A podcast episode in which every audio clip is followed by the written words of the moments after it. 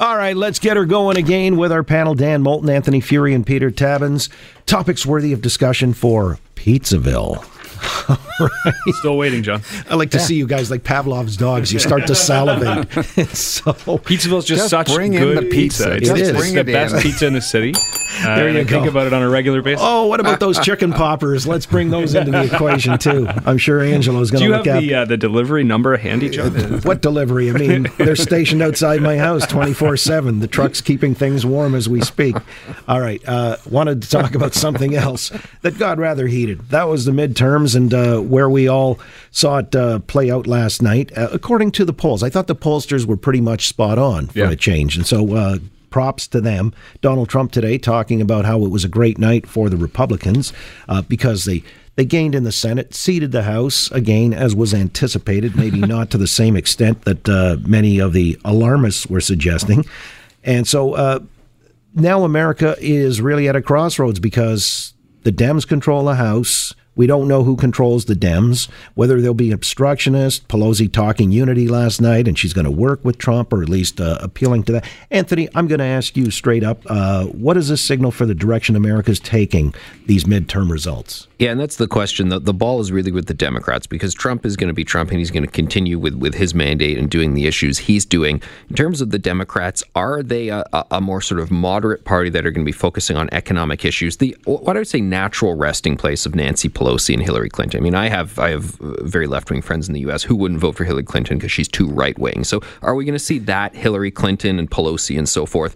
uh, sort of be, be be leadership figures in the party, or are we going to see these these new people that were kind of the darlings of the party? That new young woman in New York, uh, Alexandria Ocasio Cortez, who's a self-described socialist, are they going to be the people who get the prime speaking uh, gigs at the the DNC conventions and all that sort of stuff? And if so, that suggests they're going to push even more leftward. And those are the people who want to do the impeachment. They really like the culture war stuff, and of course Trump loves it too. He loves to do the take a knee, the caravan, all that sort of stuff. So they're going to be perfect. You know, it takes two to tango. They're going to do that dance with him. I think the mature thing to do for the Democrats would be show we're caring about the economy and healthcare and so forth, and and, and just kind of ignore uh, the president when he gets uh, noisy and, and, and blustery, and maybe that'll help them yeah. uh, win back and, and get the presidency too. But I don't know if they're going to do it, John. All right. Yeah, well, I actually agree with Anthony. Uh, that, that that's a very insightful comment. I think it, it will be all about the Democrats' restraint over the next two years. Are they able to? Now, I, I do think that they should use their power of subpoena and their committees to frustrate the president and some of his uh, some of the problems. You think uh, that's he, a good strategy? Uh, yes, I do. I, I, think proceeding with articles of impeachment is a bad strategy. Ah. I think that but would, obstructionism is a good idea. Uh, certainly, uh, I mean, but he's going to plant that on well, them. The, the American the... president has has uh, realistically rather limited powers to implement an agenda without the House of Representatives, regardless. So, I mean, he's going executive to executive orders. I was uh, last Certainly. hour actually had the former U.S. ambassador. Yep, fair enough. He worked under Obama. Obama had the same situation. You're right. He invoked a lot of executive orders. Yeah, no, you're right. Regulations. I'm sure we'll see the president. DACA. I'm sure we'll see the president uh, try and use executive orders to govern uh, the executive branch as effectively as he can.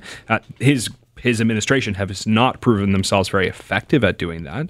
Uh, I think the, the Democrats back in charge at, at, at the House of Representatives will, will probably also see some legislation come out of there that the president will be eager to sign. I mean, he was not able to see his infrastructure legislation, uh, that the big infrastructure bill he championed early in his mandate, uh, pass through the Republican Congress because it was realistically too liberal, right? And I mean, realistically, this president is too liberal for most of the traditional Republican Party, anyways. Well, and, right. and so we'll, we'll see what sort of policies come from the Republican House of Representatives that actually might be, you know, seen as more favorable to the okay. president. Well, you see the Republicans as fractious. Uh, to Anthony's point, I mean, who knows where the Democrats are headed? They don't have a point person for 2020, just two years out. I mean, Joe Biden certainly has presented himself uh, very clearly in this midterm season as, as the likely candidate. Biden's 76 years old. So is the president. Yeah, I know, but uh, people said he was too old when he ran, so Biden's going to give another run up. That There's a lot of baggage on Biden, too.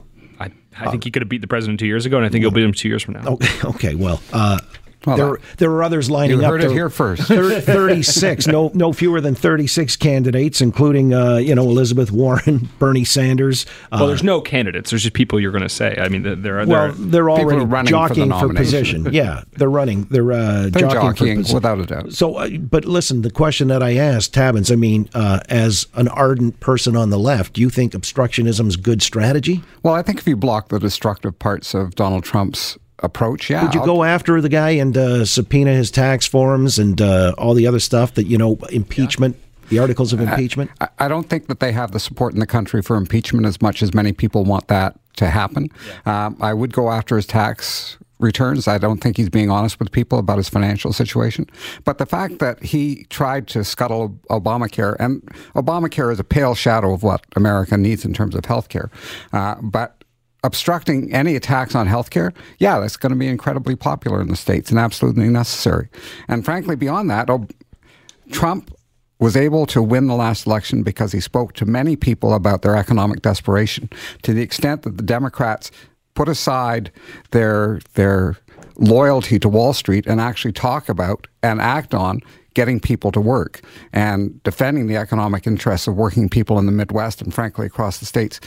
They will be Well, do you think that same position. rule? Do you think that same rule applies to Canada insofar as you know when you've got Justin Trudeau who's uh, doing a lot of virtue signaling, or he wants you know the climate uh, goals adhered to in Paris 2015. Meanwhile, you can't get pipelines built out west, and there are people suffering that way. I mean, is he also missing maybe the populist message that Trump won on, Anthony?